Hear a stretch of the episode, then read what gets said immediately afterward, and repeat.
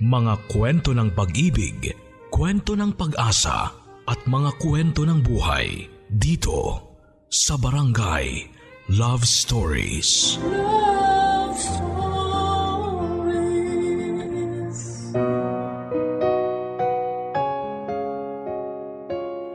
Sa lahat ng aspeto, relasyon man, pamilya at sarili ay dapat lagi tayong sumusulong. Ibig sabihin ay meron man tayong pagkukulang ay palagi pa rin nating hangarin na makapagbagong buhay at bumawi. Ngunit paano kung imbes na pasulong ay paurong? Ikaw, kabarangay, handa ka bang iwan ang pamilya mong sa iyo ay wala namang naitutulong? Trahedya na sigurong may tuturing ang isilang sa broken family. Pero meron pa palang mas ibobroken ang pamilyang kinalakhan ng letter sender natin for today na si Chona. Matapos ang mga dinanas nila ng kapatid niyang si Tony sa kamay mismo ng mga magulang nila. Hindi madali at paulit-ulit ang pagkabigo. Ilang beses din silang nadapa pero imbes na ilugmok ang sarili sa putikan, ay mas pinili ni Chona na tumahan. Umangon at lumaban alang-alang kay Tony. Kung ano-ano ang mga pagsubok ang kanilang napagtagumpayan ay sama-sama nating tunghayan sa sulat na pinadala niya sa atin ngayong Sabado. Gusto mo na bang makarelate sa kanya? Alamin natin yan sa kwento ng pag-ibig, buhay at pag-asa sa nangungunang Barangay Love Stories. Dear Papa Dudut, good day po sa inyo at sa mga kabarangay natin na lagi nakatutok sa Barangay Love Stories. Tawagin niyo na lamang po ako sa pangalang Chona. thirty years old at manager sa isang local fast food chain sa Maynila. Masasabi ko po na number one kayo sa puso namin ang bunso kong kapatid na si Tony dahil lagi po kaming nakikinig ng mga istorya ninyo. O di kaya ay nagpapasahan po kami ng recommendation stories ninyo na napapakinggan namin individually, lalo na kapag nagandahan kami ng husto. Gusto ko lang din pong samantalahin yung chance na sabihing marami po kayong nai-inspire na tao sa mga kwentong binabasa ninyo.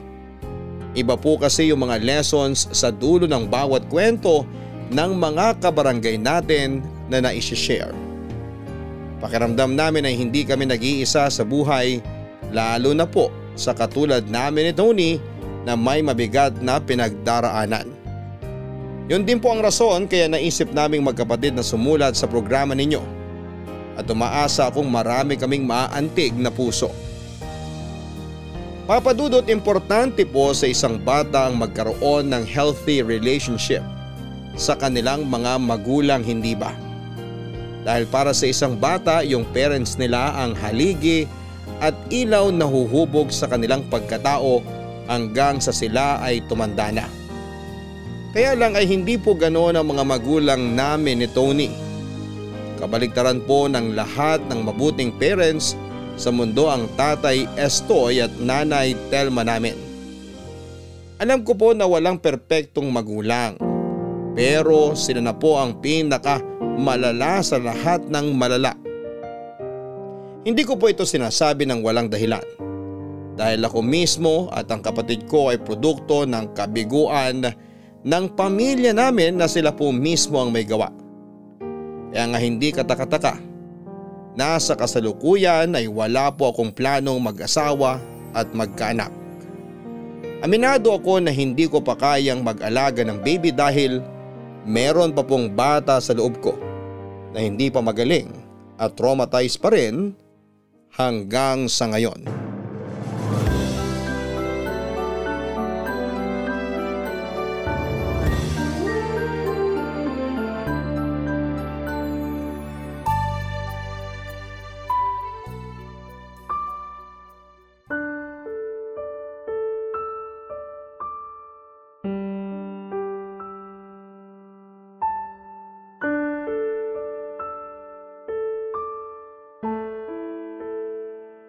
Peste naman, Telma. Kung dumisplay-display ka doon sa labasan, akala mo dalaga ka pa. Oy, bakit? May batas ba na bawal akong tumambay doon sa tindahan sa kanto? Wala, pero sigurado ako na may pinapakyutan ka doon. Masyado ka namang malisyoso, Estoy. Hoy, para sa kalaman mo, bumibili lang ako ng ulam. Di ba nag-request ka ng kare-kare? Oh, may kare-kare sa katabing karinderya ng tindahan kaya doon ako pumunta. Huwag mo akong ginagawang tanga. Hindi kita ginagawang tanga. Ikaw tong nagmumukhang tanga sa kagaganyan mo. Ah, ganun ha? Hoy, wala na nga tayong plato at baso tapos binasag mo pa yan? Lintik ka talaga! Ganyan yung gagawin ko doon sa kabit mo. Sabihin mo, sino yung lalaking yun? Sinong kabit? Wala akong kabit, si Raulo ka. Ikaw ang si Raulo. Lika rito. Ah, puntaan natin ah, yung kinikindata mo ah, doon sa kanto. Turo mo sa akin, dali. Iwan mo nga ako. Halika, halika Chona! Sabi. Malakas sa loob mo kumarekag, di ba? Ano pong nangyayari rito? Tay, ano ginagawa niyo kay nanay? Wala akong ginagawa sa nanay mo. Ba't di siya tanungin mo? Tutal, siya naman itong malandi. Lakas talaga ng amats mo, no? Ako ba talagang malandi? Eh, wala nga akong ginagawang masama. Ah, bitiwan mo ko sabi na sasaktan ako. Sisigaw ako, ipapabarangay kita. Tay, bitiwan niyo na po si nanay. Mm. Kala mo naman inaano kita. Wala pa nga akong ginagawa sa'yo. Saksaan ka ng arte, Telma. Ikaw ang maarte? Anong sabi mo? Oh, sige, subukan o. Ipapadampot kitang tarantado ka. Nay, tay, tumigil na po kayo, pwede ba? Nakakaya na po sa mga kapitbahay tapos natatakot na rin po si Tony sa inyo yung dalawa. Bakit ako mahihiya? Yang nanay mo Makati yung dapat mahiya. Alam mo, namumuro ka na talaga sa akin eh. Kanina mo pa ako sinasabihang Makati at malandi. Sabihin mong hindi. Hindi naman talaga. Tay, please, huwag niyo na pong awayin si nanay. Bakit ba ako yung sinasaway mo? Iba alam mo rin yung usap-usapan ng mga kapitbahay natin? Tukol sa lalaki ng nanay mo? Anong lalaki? Sino? Wala akong lalaki, baliw! Sabihin mo, Chona! Ano ba kasi yon? Sabi-sabi lang naman po sa labasan na meron daw kayong pinagagandahan na lalaki kaya lagi kayo nag-aayos ng sarili. Nag-aayos lang ng sarili? Meron na agad ibang lalaki? Oh, kita mo na! Hindi naman po kami naniniwala sa kanila, Nay. Anong hindi? Tay, pwede ba? Wala naman po tayong ebidensya. Tsaka, malay natin kung sinisiraan lang nila si nanay. Hirap kasi sa inyo, naniniwala agad kayo sa sabi-sabi. Masama bang mag-ayos ng sarili? Pag nagpaganda ko, meron agad akong kabet? Hoy, baka naman ikaw yung may kabet, Estoy. Kaya kung makapambintang ka sa akin, wagas. Pinagsasabi mo, wala akong kabet, Telma. Talaga lang ah. Eh, laman ka nga ng chismisan dun sa tindahan kasi lagi ka nilang nakikitang nagpupunta sa nightclub dun sa kabilang kanto. Sige, sabihin mong wala kang tinitable doon. Totoo po ba yun, tay? Siyempre, totoo yun. Tinamaan ba naman ng magaling yan tatay mo eh. Galing din mag-imbento, lintik. Huwag na huwag mo akong pagbibintangan. Ikaw tatamaan sa akin, Telma. Sige, gawin mo para may kalagyan ka. Sinabing tumigil na kayo. Hindi na talaga kayo nahiya. Yang tatay mo yang walang ya. Buwisit ka talagang babae ka.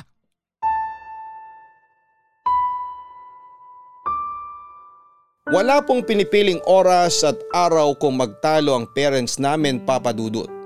Kung kailan nila maisipang sitahin at inisin ang isa't isa, ultimo sa kaliit-liitang bagay ay ginagawa nila. Madalas kami noong nagigising ni Tony dahil sa sigawan nila. Tapos ang masahol pa ay nagwawala pa si tatay at hindi rin nagpapatalo si nanay. Kung pwede lang silang arestuhin dahil sa ingay nila ay baka matanggal ko na po silang napakulong. Ako na lang po yung nahihiya para sa mga kapitbahay namin na kung minsan ay ginagawa na lang katatawanan ng pagbabardagulan nilang dalawa. May isang beses na sa asar ni nanay kay tatay ay hinabol niya ito ng palanggana at binato. Tinamaan po si tatay sa ulo at sa galit niya ay inagaw nito ang siyanse ng kapitbahay naming nagluluto ng ulam para ipamalo kay nanay. Nakakaya po talaga pero wala kaming magawa kasi alangan namang layasan namin sila, hindi ba? eighteen years old pa lamang po ako noon, Papa Dudut, at ten years old pa lamang si Tony.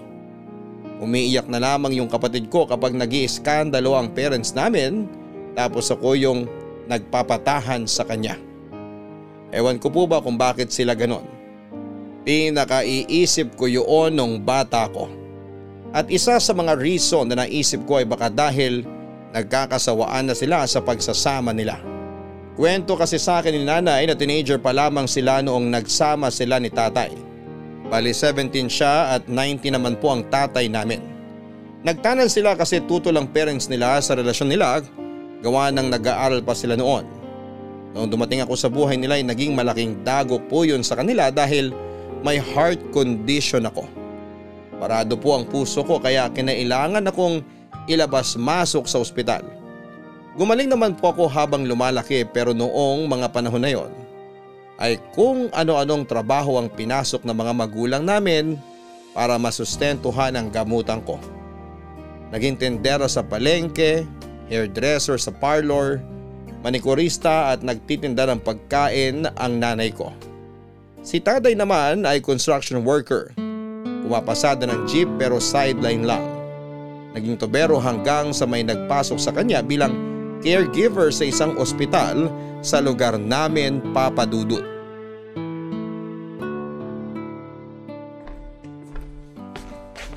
Nay, ito na pong tubig niyo. Sige, salamat. Ay, nag-message. Ano kaya sabi niya? um, Nay? Oo. Oh. Bilis naman niya mag-reply. Nay, sino po yung ka-text niyo? Ha? Ah, wala. Yung kumare ko lang. Patingin nga po. Eh teka, bakit ka ba nakikialam ng cellphone ng may cellphone?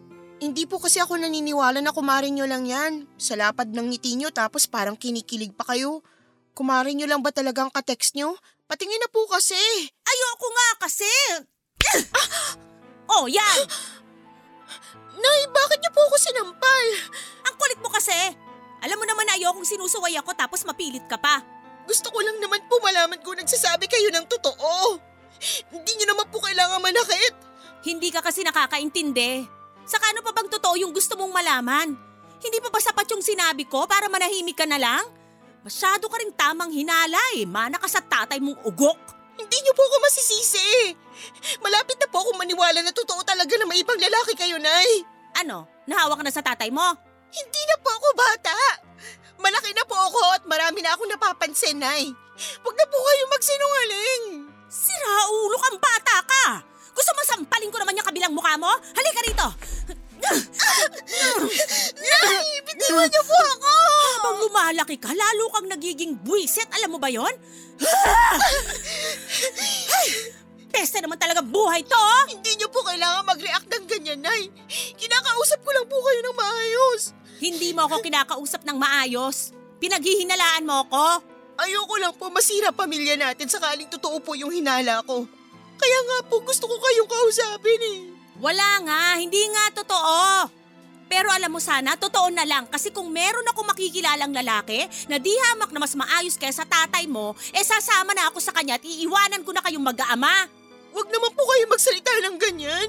Hindi niyo na po ba kami mahal ni Tony? Sawang-sawa na akong mahalin kayong magkapatid dahil puro sakit na lang ng ulo ang binibigay niyo sa akin. Lalo ka na simula pagkabata mo dahil dyan sa sakit mo sa puso. Mabuti na nga lang gumaling ka eh kasi papaampun na talaga kita. Tapos tagdagan pa niyang tatay niyong pulpol. Hindi naman po namin kasalanan yung nangyari. Huwag niyo po kaming sisihin, Nay. Sinong sisisihin ko? Yung mga kapitbahay natin? Sa akin lang po. Hindi kayo dapat nagsasalita ng ganyan kasi nasasaktan po ako. Paano kung marinig pa yan ni Tony eh di lalong nagdamdam yung kapatid ko?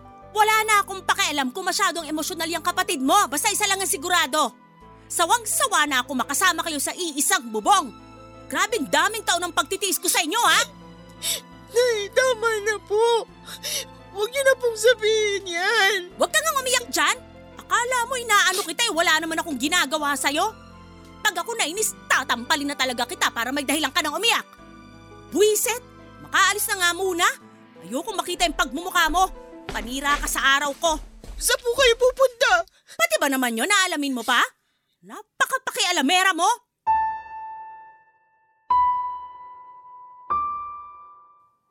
Makapangyarihan ang mga salita.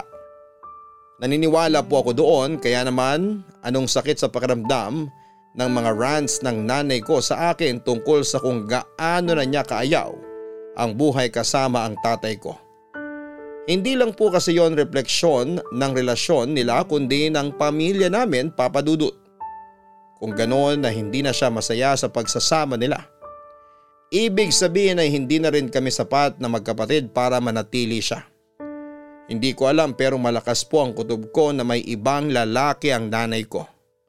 Malaki na po ako at may isip na para hindi mapansin ang mga galawan niya. Madalas siyang nakatutok sa cellphone niya na para bang may inaabang ang text o tawag. Hindi naman po ako mausyoso pero isang araw ay may kung anong nagtulak sa akin para makialam sa phone ng nanay ko. Alam ko po ang password niya dahil ako po ang nag-setup noon kaya naman naging madali lang sa akin na buksan ang screen lock niya. Dumiretso po kaagad ako sa messages niya at confirm na meron siyang ka-text.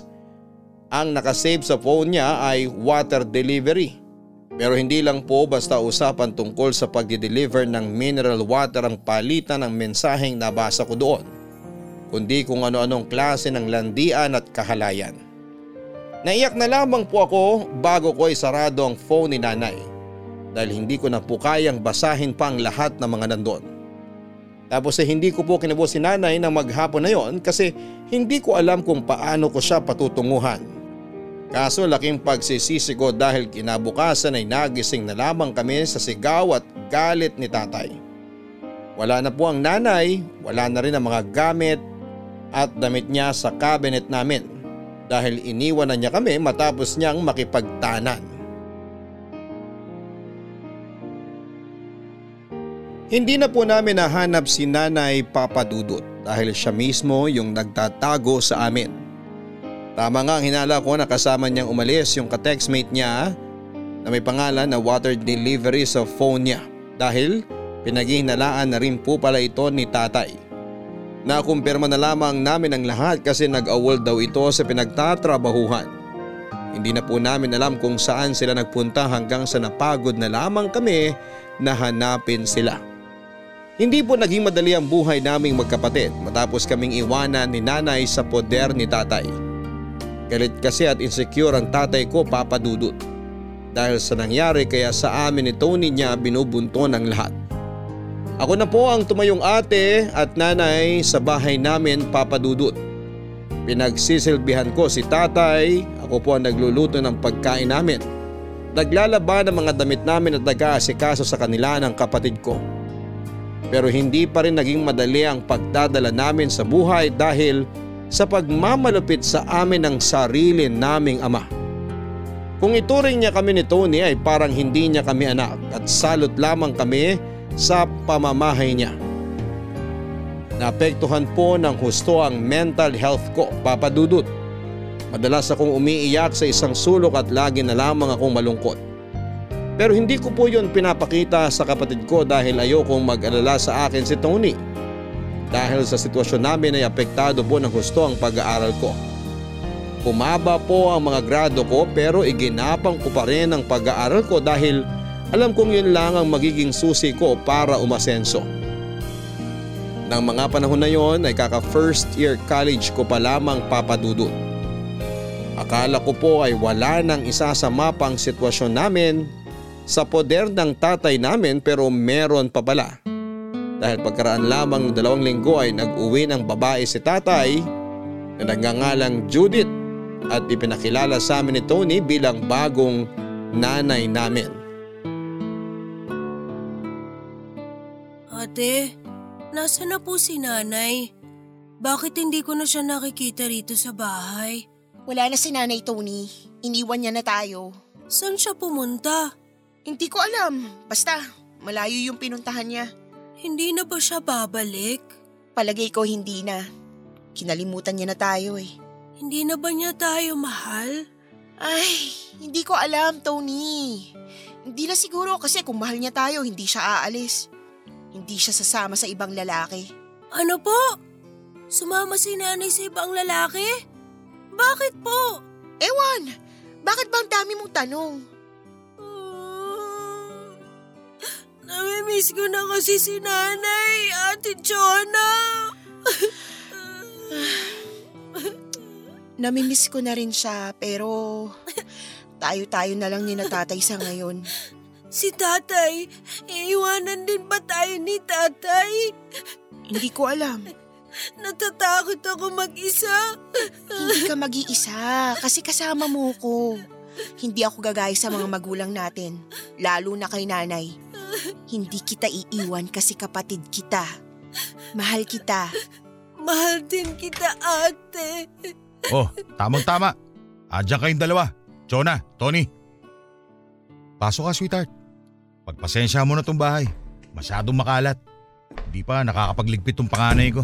Naku, wala yun. Sanay na ako sa makalat. Hala, sige. Maupo ka muna. Tony, kunin mo nga tong damit mo. Ba't nandito sa upuan? Nakakaya, iligpit mo yan. Opo, tay. Akin na po. Bilisan mo! Huwag nang kukupat-kupat dyan. Ikaw naman, Estoy. Natatakot sa'yo yung bata eh. Hayaan mo, para alam niya kung sino masusunod sa bahay na to. Oh, Chona, ano ba't tinatanga-tanga mo dyan? Di mo man labahalo na may inom yung bago niyong nanay? B- po?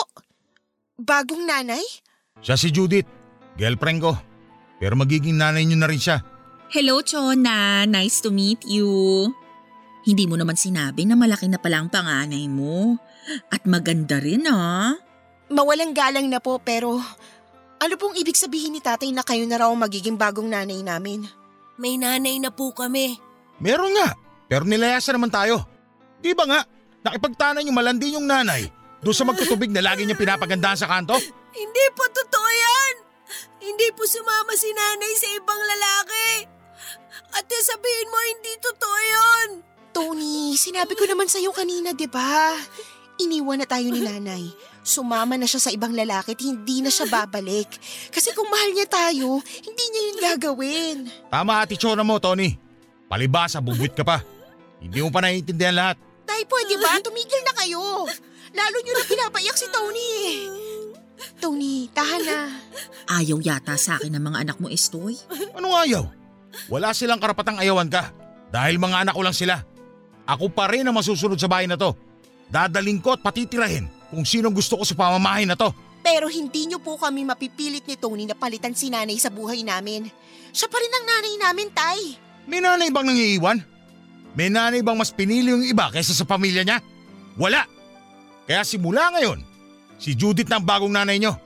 Swerte nga kayo eh. Madaling kausap tong girlfriend ko. Aarte pa ba kayo? Ayoko po siya maging nanay. Wala akong pakialam. Kung hindi kayo susunod na magkapatid sa patakaran ko, mabuti pa lumayas na rin kayo sa bahay ko.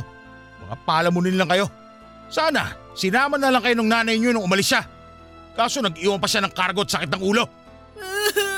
Tumahimik ka, sasapakin na kita. Tumigil ka sa pag-iyak. Tay, please, huwag niyo nang patulan si Tony. Sawayin mo kasi ang kapatid mo. Pareho kayo mga bobo. Tony, halika na. Doon na lang muna tayo sa labas.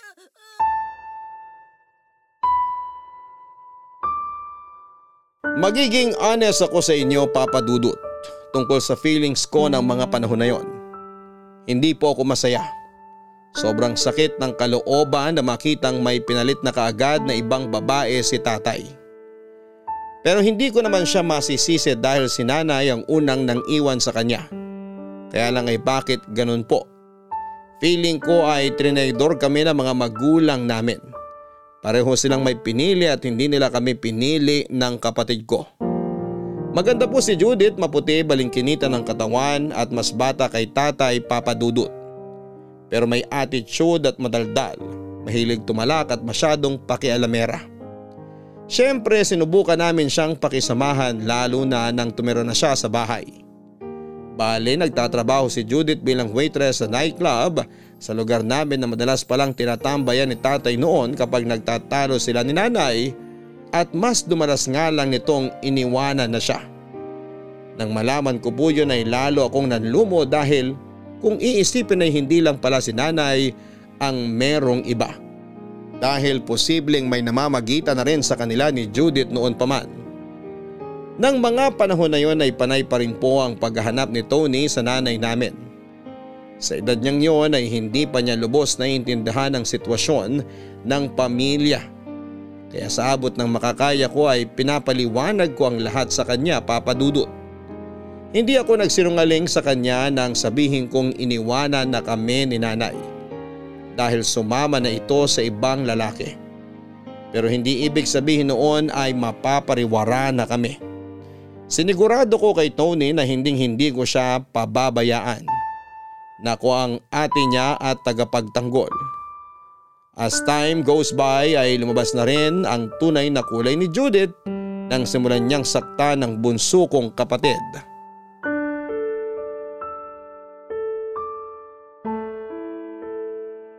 Tony! Tony! Nasaan ka na bang bubwit ka? Ah, nandyan ka lang pala. Bakit po, nanay? Huwag mo nga akong tawaging nanay. Hindi kita anak. Bakit niya ba ako piningat? Aray ko po! Aray ko po! Ano nangyayari dito? Tony! Bitiwan mo kapatid ko! Ouch! Ate Chona! Bakit mo ako tinulak? Tinatanong mo pa talaga kung bakit? Paano ko nabalian ako ng buto? Napasama yung bagsak ko. Susumbong talaga kita sa tatay mo. Ikaw pang may ganang magsumbong, eh ikaw nga tong huli ko sa akto na sinasaktan ng kapatid ko. Kapal ng mukha mo, kala mo kung sino ka? Hindi ako kung sino lang sa pamamahay na to, para sa kaalaman mo lang ha. Mas may karapatan pa nga ako rito kumpara sa inyo. Sinasabi ko na nga ba eh, lalabas din ang tunay mong kulay, bait-baitan ka lang. Ano ba kasing klaseng kabaitan ang gusto nyo? Maninikluhod ba ako dun sa simbahan, parang ganon? Magpapakasanto ako? Pasalamat nga kayo, tinanggap ko kayo bilang mga anak eh. Ayoko nga sa mga bata, lalo na dyan sa kapatid mo. Ay, teka, maalala ko. Hoy, Tony, may kasalanan ka pa sa aking bata ka ha? Halika rito, hindi pa ako tapos sa'yo. Huwag kang magtago sa sayo ng ate mo. Huwag niyo po ako saktan. Ano magsaktan? Gusto mo ikaw saktan ko? Aba, matapang ka na ha? Matapang talaga ako, lalo kapag kapatid ko ng pinag-uusapan. Bago mo ipagtanggol yung kutong lupa na yan, alamin mo munang kasalanan yan. Sandali. Oh, kita mo tong bago kong bag? Minansyahan lang to niyang kapatid mo. Paano mo naman nasigurado na si Tony may gawa niyan? Eh, watercolor niya to. Nakita ko siyang gumagamit na nung nakaraan. Aminin mo na, Tony. Hindi ka naman po sinasadya, Ate Chona. Tony! Puisit ka? Mamahalin pa man din to? Tapos dinumihan mo lang? Kulang pa yung pagpingot ko sa tenga mong ugok ka. Halika, papaluin kita. Subukan mo saktan kapatid ko, magkakamatayan tayo. Isusumbong ko kayo sa tatay niyo. Humanda kayo. E di magsumbong ka. Total, diyan ka naman magaling eh. Talaga? Alam nyo, sawang-sawa na talaga akong kasama kayo sa bahay na to. Hindi ko naman talaga kayo gusto. Kundi lang dahil sa tatay nyo. Sana mawala na lang kayong magkapatid. Sana mamatay na lang kayo para wala ng perwish sa buhay ko. Naririnig mo bang sinasabi mo? Kasi kung oo, kilabutan ka nga. Nagsasabi lang naman ako ng totoo. Ni sa hinagap, hindi ko pinangarap na magkaroon ng mga anak. Tapos katulad nyo pa? Hindi rin namin pinangarap na magkaroon ng bagong nanay.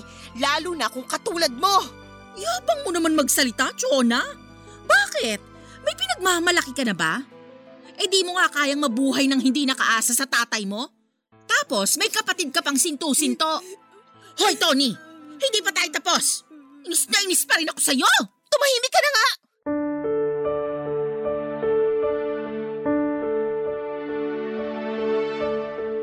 Awang-awa po ako sa sitwasyon naming magkapatid, pero wala po akong magawa ng panahon na yon. Pakiramdam ko ay nakagapos ang mga kamay namin at may takip po ang bibig namin sa loob ng sarili naming bahay. Ibig sabihin ay wala kaming karapatang magreklamo at ang dapat lamang naming gawin ay sumunod sa kagustuhan ni tatay at ng babae niya. Ang sakit-sakit, Papa Dudut. Lalo pa't pinabayaan na kami ng mga magulang namin. Oo, buhay nga sila pero inabandonan nila kami. Kahit pa paano, kaya ko pang tiisin yung sitwasyon at nakapagpatuloy pa rin sa buhay kahit na ang hirap-hirap na. Pero kay Tony po ako naaawa kasi ang bata-bata pa niya para pagdaanan ng lahat ng masasalimuot na nangyari sa buhay namin. Hindi ba kapag nagdala ka ng bata sa mundo ay minamahal mo sila? Responsibilidad yon ng mga magulang dahil kargo nila ang mga anak nila. Hindi natatapos sa pinansyal na aspeto ang responsibilidad na yon Dahil mas malaking factor ng pagkakaroon ng anak ang pagmamahal mo sa kanila bilang magulang. Lahat ng yon ay hindi po namin naranasan simula nang maging broken family kami, Papa Dudut. Mapapasa na all ka na lang talaga sa mga anak na may buong pamilya dahil mabubuting tao at nagsisikap sa buhay ang mga magulang nila. Sinabi ko na po ito pero sasabihin ko ulit ngayon. Galit ako sa mga magulang namin dahil pareho silang may pinili. Tapos ay hindi nila kami pinili ni Tony, pinabayaan nila kami, Papa Dudut. Dahil sa hindi magandang sitwasyon ng pamilya namin at iba pang mga problema, tuluyan ko na pong hindi kinaya na ipagpatuloy ang pag-aaral ko. Doon na ako kusang nag-drop out sa school, sa halip ay namasukan na lamang ako ng trabaho. Una ay bilang dishwasher sa isang lugawan. Tapos ay pinasok ako ng kaibigan kong service crew sa fast food na pinagtatrabahuhan niya. Laking tuwa ko kasi kahit paano ay kumita na ako ng pera. May mga benefits pa at chance na ma-promote basta masikap at masipag lamang sa trabaho. Bukod doon ay hindi na ako umasa sa tatay kong sala sa init, sala sa lamig kung magbigay sa amin ni Tony. Akala niya kasi ginagastos ko lamang sa kung saan saan ang kakarampot na perang ibinibigay niya. Pero para naman yon sa pagkain namin, bills at iba pang mga bayarin sa bahay. Madalas din na wala siyang ibinibigay na pera dahil nauubo sa bisyo niya at napupunta kay Judith. Tapos sa akin siya nagagalit kapag wala na akong bigas na maisasaing o di kaya ay pagsardinas na lamang ang ulam namin. Hindi ko makakalimutan yung isang beses na iningudgod niya ako sa ginisa kong sardinas dahil sawang-sawa na raw po siya na kumain ng dilata. Sinagot ko siya kaya nagalit siya sa akin pero sa pagkakaalam ko ay nasa katwiran naman ako. Nagalit din ako sa kanya kasi wala na nga kaming makain ay nakuha pa niyang mag-aksaya. Simula noon ay lalong lumayo ang loob ko kay tatay. Papa Dudut, nag-focus na lamang ako sa pagtatrabaho dahil pangarap ko pong makaipon at makapagsarili na kami ng bahay ng kapatid ko. Hindi ko na po kasi kayang pakisamahan ang live-in partner ni tatay dahil ginagawa niya kaming alila sa sarili naming pamamahay. Ang tamad-tamad niya at hindi niya malabhan kahit man lang damit nila ni tatay. Ako pa po ang naglalaba ultimo underwear niya sa rest day ko, Papa Dudut. Pag nasa bahay siya ay puro lamang siya kain kaya nauubos yung mga stocks namin na binibili ko gamit yung sweldong kinita ko. Wala rin siyang ginawa kundi ang magpaganda at ibalandra ang sarili niya sa labas na nagiging mitya para magselo si tatay at mag-away sila. Otosera na, masama pa ang ugali dahil lagi niya rin kaming chinichismis ni Tony sa mga kapitbahay namin. Kung ano-anong masasamang bagay ang iniimbento niya para lamang masira kami sa mata ng ibang tao. Sukang-suka na po talaga ako sa ugali niya. Hindi ko na siya masikmurang pakisamahan, Papa Dudut. Mabilis po na nagdaan pa ang mga taon, tumuntong na sa ikahuling taon ng senior high school ang kapatid ko, Papa Dudut. Magkokolehiyo na si Tony at masayang masaya ako dahil masikap sa pag-aaral ang kapatid ko. Mataas ang pangarap niya para sa aming dalawa kaya lalo po akong nagsikap sa pagtatrabaho, maitaguyod lamang siya.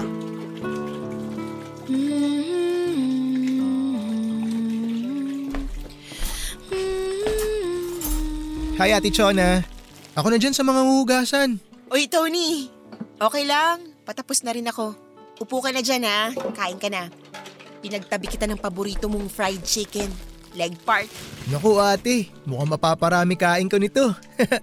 Ay, may dala nga pala ako para sa'yo ate. Lika dito sa lamesa. Oh, ano yan? Teka sandali, set up ko lang. Ayan. Cake? Tony! Happy birthday ate Chona! Pasensya ka na kung maliit lang yung cake ate ha. Doon ko lang nabili yan sa bakery malapit sa school namin. Pero promise, masarap yan.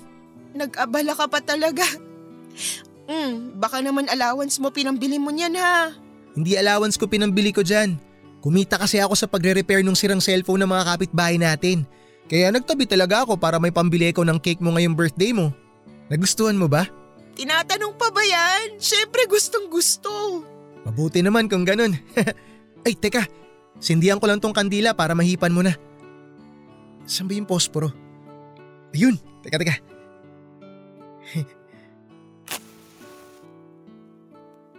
O ayan ate, sige na. Mag-wish ka tapos hipan mo na. Sige. Hmm. Okay, hipan ko na. Yay! Happy birthday ulit ate! Tabi ko muna tong cake ha, tapos sabayan mo na akong kumain. Ay, teka ate, kumain ka na ba? Kain ka ulit, sabayan mo ako. Sige, papak na lang akong ulam. Oh, etong kanin. Damihan mong kain mo ha. I'm sure napagod ka sa klase mo. Nakakapagod pero masaya naman ako. Um, ate, thank you ha. Thank you saan? Sa binigay mong chance na makapag-aral ako ulit. Pangako magsisipag ako. Magsisikap ako para makatapos. Ipagmamalaki mo ako balang araw ate. Ngayon palang pinagmamalaki na kita, Tony. Alam ko, nakikita ko sa iyo yung dedikasyon mo sa pag-aaral. Kaya nga, nangangako rin ako sa iyo na gagawin ko lahat para makapagtapos ka. Susuportahan kita sa mga pangarap mo kasi para ko na rin pangarap yung tinutupad mo. Salamat, ate. Walang anuman. Kain ka pa. Naisip ko lang, sana kasama pa rin natin si nanay, no? Siguro magiging proud din siya sa akin katulad mo. Ay, namimiss ko na si nanay ate. Sa palagay mo naiisip niya tayo? Hindi ko alam. Hindi mo ba siya namimiss? Ay, miss na miss ko na rin siya. Kahit galit ako sa kanya, lagi ko pa rin naiisip si nanay katulad mo. Walang araw at gabi simula nang iniwan niya tayo at ipagpalit sa iba na hindi ko hiniling sa Diyos na sana isang araw bumalik siya. Lagi akong tumitingin sa pintuan natin at umaasa na makikita ko ulit si nanay na nakatayo dyan. Sabi ko nun sa sarili ko, galit ako sa kanya at hindi ko siya kayang patawarin pero pag bumalik siya, kaya ko nang kalimutan lahat ng hinanakit ko sa kanya at pang-iiwan niya sa atin. Ako rin. Gustong gusto ko na rin makita si nanay. Kahit pinapalo niya ako nun tsaka sinisigawan, mahal ko pa rin siya. Pati si tatay, mahal ko pa rin. Kahit pinagpalit niya na si nanay. Ganito pala yung pakiramdam kapag broken yung family nyo. Mabuti na lang nandyan ka, Tony. Kahit papaano, hindi ko nararamdamang mag-isa ako. Ate, ako yung dapat magpasalamat kasi tinupad mo yung pangako mo noon sa akin na hindi mo ako iiwan. Kapag naiisip ko nga yung sinabi mo, napapanatag yung dibdib ko eh. Nawawala yung takot ko sa puso. Tsaka, mas tumatapang ako. Sorry kung kailangan mong isakripisyo mga pangarap mo para sa akin, ate ha. Tingnan mo, di ka na nakagraduate kasi kailangan mo magtrabaho para masuportahan yung pag-aaral ko. Wala yun. Masaya ako sa ginagawa ko kasi alam ko hindi napupunta sa wala yung pagsasakripisyo at pagsisikap ko. Tsaka mahal na mahal kita, Tony. Kung hindi kaya ni nanay at tatay na pag-aralin ka, igagapang kita. Kaya huwag ka na masyado mag-alala dahil hanggang nandito ko, hindi ka mag-iisa.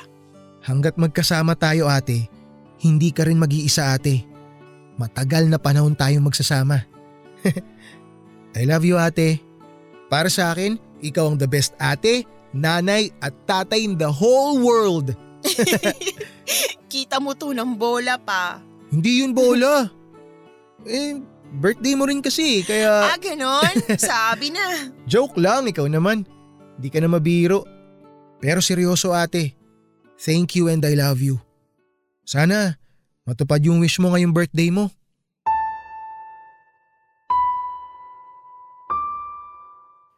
Kung tatanungin niyo ako kung ano ang hiniling ko noong birthday ko ay sasabihin kong hindi yon tungkol sa pagbabalik ni nanay at pagkakaayos nila ni tatay. Kundi ang makapagtapos ang kapatid ko sa pag-aaral niya at matupad ang mga pangarap niya sa buhay. Si Tony na lamang ang nag-iisang pamilya ko, Papa Dudut. Kaya alam kong mapalad pa rin ako ng mga panahong yon. Meron pa rin akong kakampi sa katauhan ng kapatid ko kahit na iniwanan na kami at inabandona ng mga magulang namin. Pakiramdam ko ay kayang-kaya kong mapagtagumpayan ang lahat ng mga laban namin sa buhay basta magkasama lamang kami, Papa Dudut. Masaya ako na nakikitang nagpapatuloy ang kapatid ko sa buhay. Nagsisikap at patuloy na nangangarap sa kabila ng trahedya na pinagdadaanan namin sa pamilya namin. Sabi ko nga sa sarili ko ay totoong may Diyos pa rin at nakikinig pa rin siya dahil hindi pa rin niya kami pinababayaan. Papa Dudut, malapit na po akong makaipon noon ng perang pwede naming ipagrenta ng maliit na kwarto ng kapatid ko nang may mangyari ulit sa pamilya namin. Yon ay nung inalad si tatay sa trabaho niya kaya natanggal siya. Padalas na rin po ng padalas ang pag-aaway nila ni Judith sa kadahilan ng nanlalalaki raw po ang live-in partner niya. Ayoko na lang magsalita pero tama naman ang tatay ko dahil naririnig kong may kahagikhikan sa cellphone this oras ng gabi. Ang malanding babaeng yon, Papa Dudut. May pagkakataon na gusto ko siyang sabunutan kasi ang harot-harot niya. Pero masyado na pong pagod ang katawang lupa ko para pag-aksayahan pa ng lakas ang katulad niya. Kaya lang lalo naman pong naging impyerno. Ang impyerno na naming pamamahay.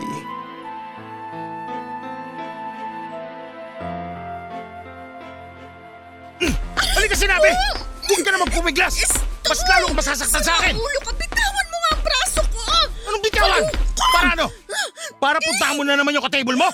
Nag-uusap na tayo na hindi ka natatanggap na ka-table, di ba? Kailan tayo nag-usap? Kasi wala akong maalala. Sira ulo ka! Bakit mo ako sinampal? Demonyo ka! Tay, ano pong nangyayari rito? Eh bakit hindi mo tanungin yung magaling na babaeng yan? Anong ako? Wala akong kasalanan dito.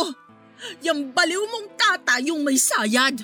Mantakin mo ba naman bigla-bigla na lang pumunta sa pinagtatrabahuhan ko para manggulo? Nababaliw ka na, Estoy! Kung di ka ba naman kasi isa't kalahating malandi, pinagbawalan na kita bumalik sa club na yon dahil kaya naman kita buhayin. Pero napakatigas pa rin ang ulo mo! Mm, hindi ka nga rito! Mm, mm, dapat siguro siya inuutok sa pader para matauhan ka! Chona, umatin mo ang tatay mo!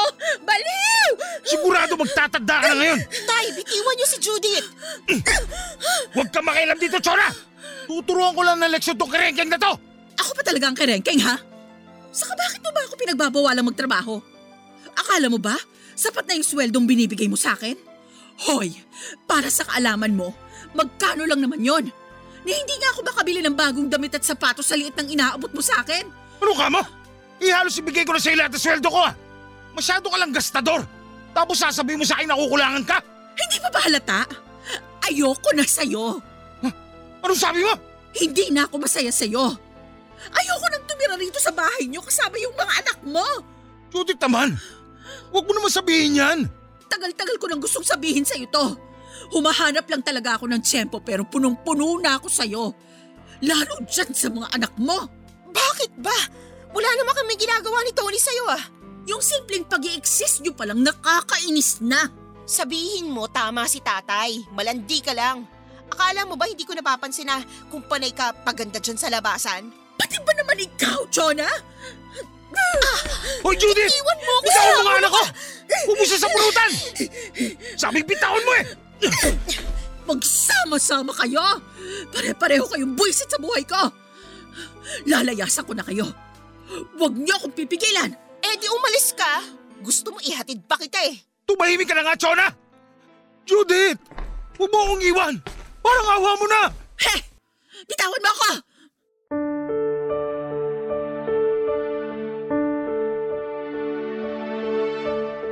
Nangyari na nga po ang kinakatakutan ng tatay ko matapos siyang hiwalayan at iwanan sa ere ni Judith.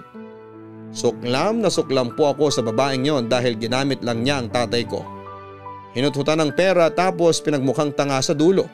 Gusto ko rin pong maawa kay tatay dahil dalawang beses na siyang iniwanan. Pero hindi ko pa rin makakalimutan yung pag-abandona niya sa amin noong dumating sa buhay niya si Judith. Parang nakalimutan niyang may mga anak siya. Porke masaya siya sa babaeng yon.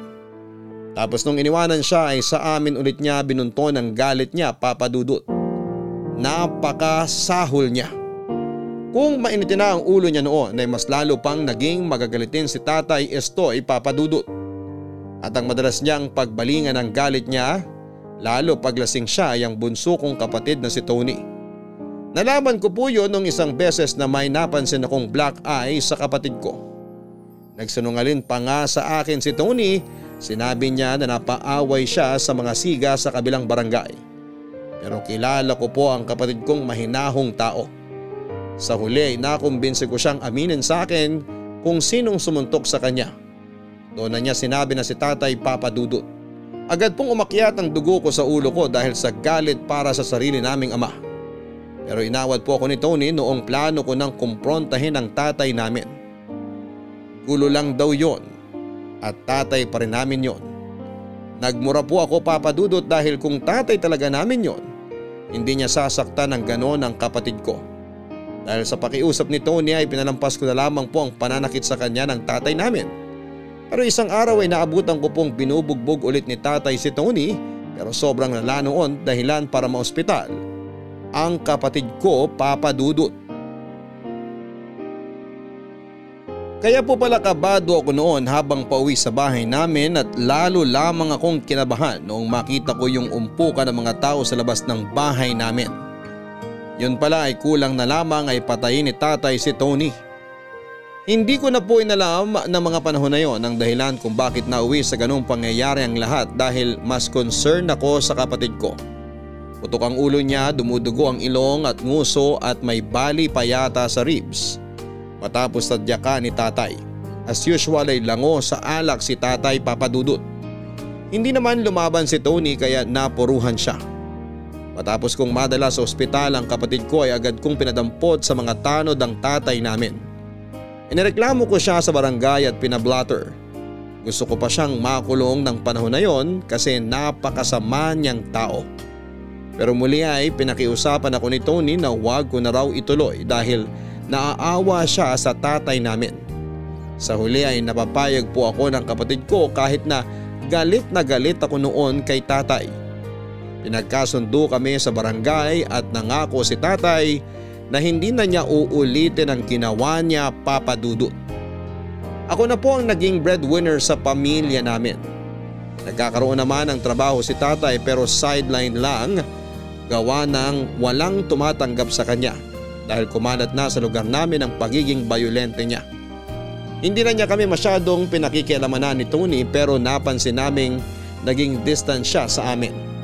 Hindi ko na lamang po pinagtuunan ng pansin ang bagay na yon dahil pasalamat na lamang siya kasi hindi namin siya iniwanan o nilayasan.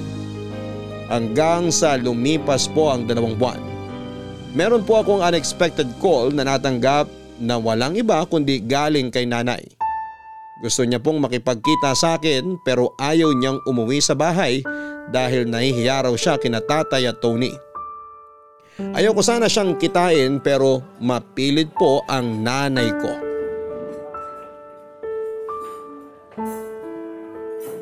Naku, Nak, buti na lang pumayag kang makipagkita sa akin. At mabuti na lang din hindi ka nagpalit ng number. Natawagan pa kita. Nay, sabihin niyo na lang po kasi yung rason kung bakit kayo biglang nakipagkita sa akin. May trabaho pa po ako eh. Anak naman eh, parang hindi mo ako namimisa. Pero bago yon, kamusta na ba kayo ng tatay mo? Si Tony, kamusta na yung bunso ko? Ay, nako, siguradong malaki na yung batang yon. Ay, tama po kayo. Malaki na po si Tony. Natangkarang ka na ba? Kasi mana yun sa tatay niyo eh. Opo, matangkad na rin si Tony. Grabe, ang bilis talaga ng panahon. Hindi po ba kayo makapaniwala? Ilang taon na ba simula nung iniwan niyo kami? Sampung taong gulang pa lang noon si Tony. eighty na siya ngayon, Nay. Sa loob ng mahabang panahon na yon, ni anino nyo hindi namin nakita. Tapos, bigla-bigla kayo magpaparamdam sa akin ngayon na parang, na parang walang nangyari. Na parang hindi nyo kami iniwanan. Chona, anak. Hanggang ngayon ba, hindi mo pa rin napapatawad ang nanay? Hanggang ngayon ba, masama pa rin ang loob mo sa akin? Aba, bakit naman po hindi sasama loob ko sa inyo eh? Pinagpalit mo kami sa ibang lalaki. Tama ako, di ba? Na meron kayong iba tapos nakuha niyo pang magsinungaling sa akin. Paano niyo po yun na ating Nay? Paano niyo po kami na kayang iwanan ni na tatay? Hay, alam mo naman na hindi na kami okay ng tatay mo noon, di ba? Hindi na ako masaya sa kanya. Masama ba na hangarin kong lumigaya? Nagkataon na yung asawa ko ngayon yung andon. Wala naman sigurong masama kung unahin kong sarili ko, di ba? Seryoso po ba talaga kayo dyan? Hindi man lang ba kayo kinikilabutan habang sinasabi ang mga bagay na yan, Nay? Salagay, utang na loob pa pala namin sa inyo na iniwan nyo kami noon, no? Ayos din po talaga kayo. Matagal na naman yun. Dapat nga naka-move on na kayo. Lalong-lalo ka na. May isip ka na, Chona. Hindi ka na bata nung iniwan ko kayo. eighteen anyos ka na noon. Ilang taong ka na ba ngayon? twenty-five? twenty-six? Ah, basta matanda ka na. Kung ipagpipilitan niyo po na tanggapin na lang namin yung ginawa niyong pang-iiwan sa amin at mag-move on, mabuti pa mauuna na ako sa inyo. Uy, sandali! Sandali! Anak naman, huwag ka kasi muna umalis. Umupo ka muna. Nay, ano ba kasing kailangan niyo? Nahihirapan na akong kausapin kayo tapos ayaw niyo naman akong paalisin. Tapos sa ugali niyong yan, sinong gaganahan na makita kayo ulit? Tinanong niyo ako kanina kung hindi namin kayo namimiss. Miss na miss po, Nanay. Lalo na yung kapatid ko. Simula bata siya hanggang ngayon na malaki na siya, lagi pa rin po niya kayong hinahanap. Kahit ako, hinahanap ko pa rin kayo. Pero pagkatapos ng pagkikita natin to, parang ayoko na ulit kayong bumalik sa buhay namin ni na tatay. Hindi naman ako nagpakita sa'yo para makipagbalikan sa tatay mo. Ayoko na sa lalaking yon. Ay, ang rason talaga bakit kita kinontak uli, anak. Eh, para ano?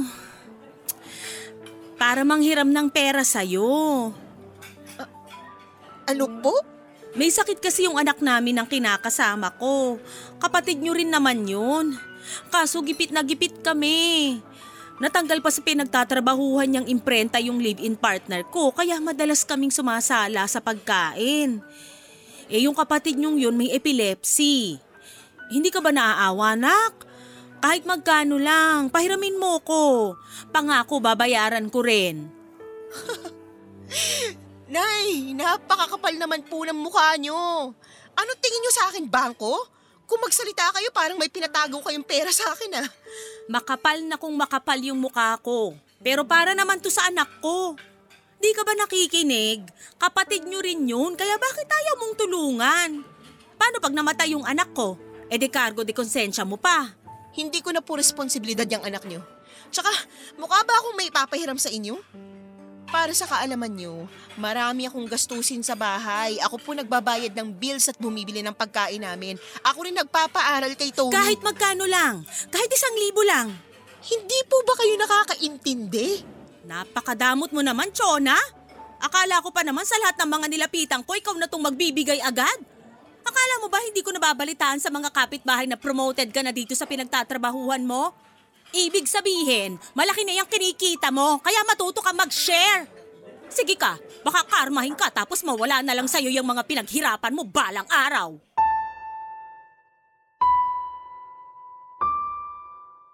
Wala kong nagawa kundi ang pautangin si Nanay, Papa Dudut. Ang lakas kasi niyang mang-gaslight na akala mo ay siya itong biktima sa aming dalawa. Kahit nanay ko siya ay gusto ko po siyang sabunutan dahil kumukulo ang dugo ko sa pagmumukha niya. Pinakapal na ba talaga ng panahon ang balat niya o talagang kapit lamang siya sa patalim? Kaya nakuha niyang makipagkita sa akin para umutang.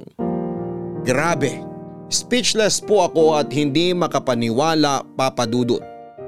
Kung totoo ang reincarnation ay ayoko na pong bumalik, Papa Dudut. Ayoko na po maging isang anak sa mga magulang na katulad nina nanay at tatay dahil pagod na pagod na ako physically, mentally and emotionally. Hindi ako makapaniwala na pagkaraan ng ilang taon, wala pong pagsisisi sa mga mata ng nanay namin. At nakipagkita lang pala siya sa akin para umutang. At partida na ulit pa po yun ng maraming beses. Hanggang sa ako na ang tuluyang pumutol sa komunikasyon namin. Hindi lang po ako galit sa kanya kundi kinamumuhian ko siya, Papa Dudut. Alam kong masamang magtanim ng puot sa sarili mong magulang. Pero hindi niyo ako masisisi kung wala na akong maramdamang mabuting bagay ni pagrespeto sa dalawang taong nagdala sa amin ng kapatid ko sa mundong ito. Mabuti na lamang at nandyan pa rin si Tony. Mabuti na lang at meron pa rin akong kakampi. Lalo na sa mga panahong malapit na akong sumuko at bumigay. Ate Chona, may tanong ako. Ano yun? Pero pengi muna ako niyang kinakain mong turon. Mukhang masarap eh. O eto. So, ano yung tanong mo? Di mo pa ba naiisipang mag-asawa? O kaya bumuo ng sarili mong pamilya? Hindi. Tsaka may pamilya na ako. Ikaw. Iba naman ako eh. Yung ibig kong sabihin, yung bang magkaroon ng asawa tsaka mga anak. Bakit mo naman natanong yan? Naisip ko lang na baka gusto mo nang lumagay sa tahimik pero nag-aalangan ka lang kasi pinag-aaral mo pa ako. Kung yun yung rason, naku, huwag mo ko isipin. Go lang ate. Pwedeng pwede ka naman mag-asawa eh. Mag-working student na lang ako. Asawa agad? Eh wala pa nga akong boyfriend. Eh di mag-boyfriend ka na muna. Wala bang nanliligaw sa'yo? Hmm, meron pero wala pa sa isip ko. Hindi pa ako ready. Ganun? Huwag mo sanang mamasamay na ate ha. Eh nag-aalala lang naman ako sa'yo. Gets ko naman and don't worry, hindi ko minamasama. Pero sabi ko nga, hindi pa ako ready. Hindi ko rin alam kung kailan ako magiging ready para pumasok sa relasyon o gustuhin pang bumuo ng sarili kong pamilya, Tony. Ha? Anong ibig mo sabihin, ate? Hindi ko kayang magkaroon ng anak kasi pakiramdam ko napakalaking responsibilidad nun. At kahit na laging sinasabi ng iba na kakayanin, hindi ko pa rin gustong subukan. Kung ganun, ayos lang sa'yong tumandang dalaga? Sa ngayon, oo. Walang kaso. Kung may dumating, ayos lang pero kung wala, ayos pa rin. Ewan ko ba? Pagkatapos ng lahat ng mga pinagdaanan natin kina nanay at tatay, parang hmm, natakot na akong maging magulang. Pero hindi mo naman sila tutularan, di ba? Magiging mabuting nanay ka naman sa magiging anak mo. Oo, pero hindi ko pa rin kayang ibigay yung one hundred percent ko kasi simula pagkabata, kulang na talaga ako eh. At ayokong isipin na mapupunan ng pagkakaroon ng anak yung pagkukulang na yon, Tony.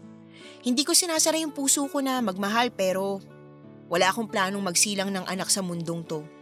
Hindi naman siguro yun makasarili, diba? Hindi naman. Ibig sabihin lang nun, matapang ka. Kasi mas pinili mong hindi ipasa sa magiging anak mo yung trauma na daladala mo. Thank you kasi naiintindihan mo. Hindi ko na kailangan ipaliwanag sa'yo yung mga choices ko. Oo naman ate, naiintindihan kita. Curious lang naman ako kaya ako naitanong. Pero kung ano man na maging desisyon mo, basta hindi yun makakasama sa'yo at sa ibang tao, asahan mong susuportahan kita. Simula pagkabata, lagi ka nasa tabi ko eh. Ngayon, ako naman yung magiging kakampi mo. Ako rin, Tony. Nandito ako lagi para sa'yo. Pwede mo akong hinga ng payo o sandalan sa mga panahon na kailangan mo ng karamay. Ano't ano man yung mangyari, tandaan mo na hindi mo lang ako ate. Kaibigan mo rin ako. Alam ko naman ate na hindi lang kita kapatid eh. Para na rin kitang best friend. Partners in crime nga tayo, di ba? Grabe. Hindi talaga nakakapagtaka na ako yung paborito mong kapatid eh. Ikaw lang naman talaga yung kapatid ko. Liban na lang dun sa mga half-siblings natin kinananay pero ikaw talaga yung paborito ko. Dapat lang kasi magtatampo ako kung hindi. Sige, magtampo ka. Hindi ako marunong manuyo. Ay, ate. May isa pa pala akong tanong. Ano yun? Tungkol sa mga magulang natin. Napatawad mo na ba sila? Kung ako kasi yung tatanungin mo, oo, napatawad ko na. Mga magulang pa rin kasi natin sila eh. Kahit pagbalibalik ta rin natin ang mundo.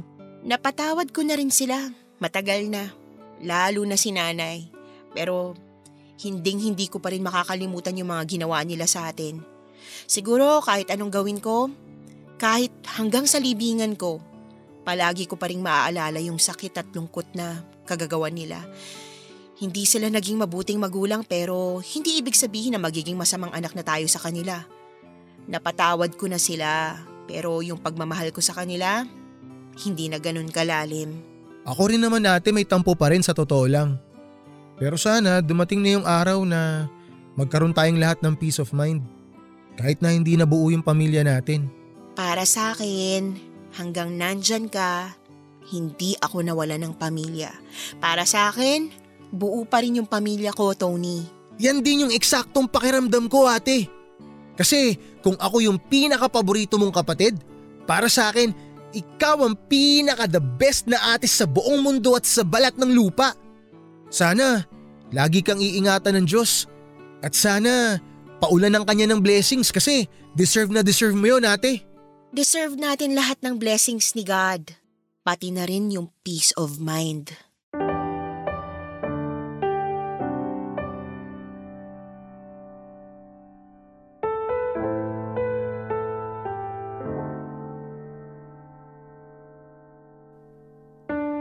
Simula noon hanggang ngayon ay pinagpapasa Diyos ko na lamang po ang lahat, Papa Dudut.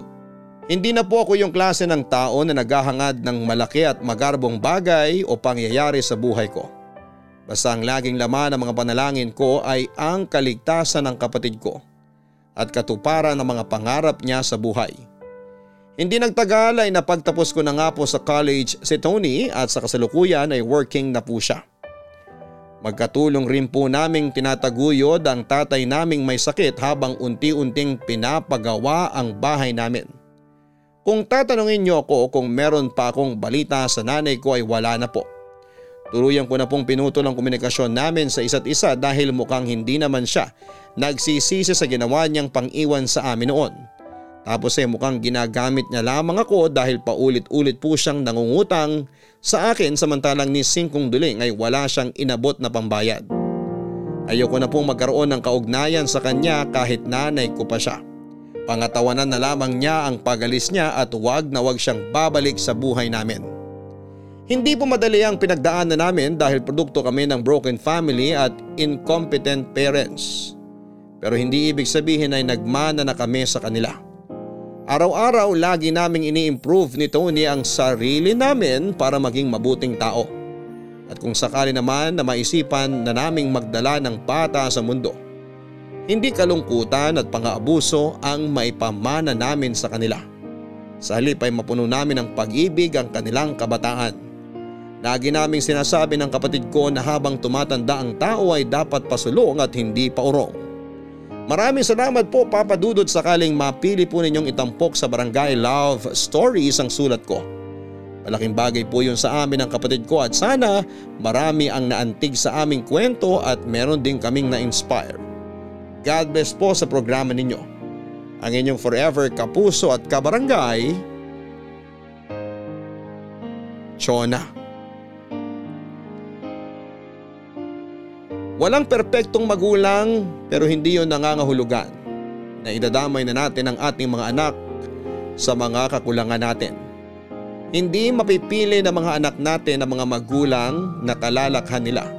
Kaya naman araw-araw ay ibigay natin yung best version ng ating sarili upang maitanim natin ang pag-ibig sa puso nila. Sa ganung paraan ay babaunin nila yon sa kanilang pagtanda. Mga kabarangay, sa bahay natin mag-uumpisa ang paglinang sa ating mga anak. Tiyakin natin na imomolde natin silang buo, matatag at matibay ang pundasyon. Malaking bagay yun upang magkaroon sila ng kumpiyansa sa kanilang sarili. Ang mga bata para silang mga figuring babasagin. Dapat ay iniingatan at hindi sinasaktan. Hanggang sa muli, ako po ang inyong si Papa Dudut sa mga kwento ng pag-ibig, buhay at pag-asa sa Barangay Love Stories number one. Mga kwento ng pag-ibig, kwento ng pag-asa at mga kwento ng buhay dito sa Barangay Love Stories. Love Stories.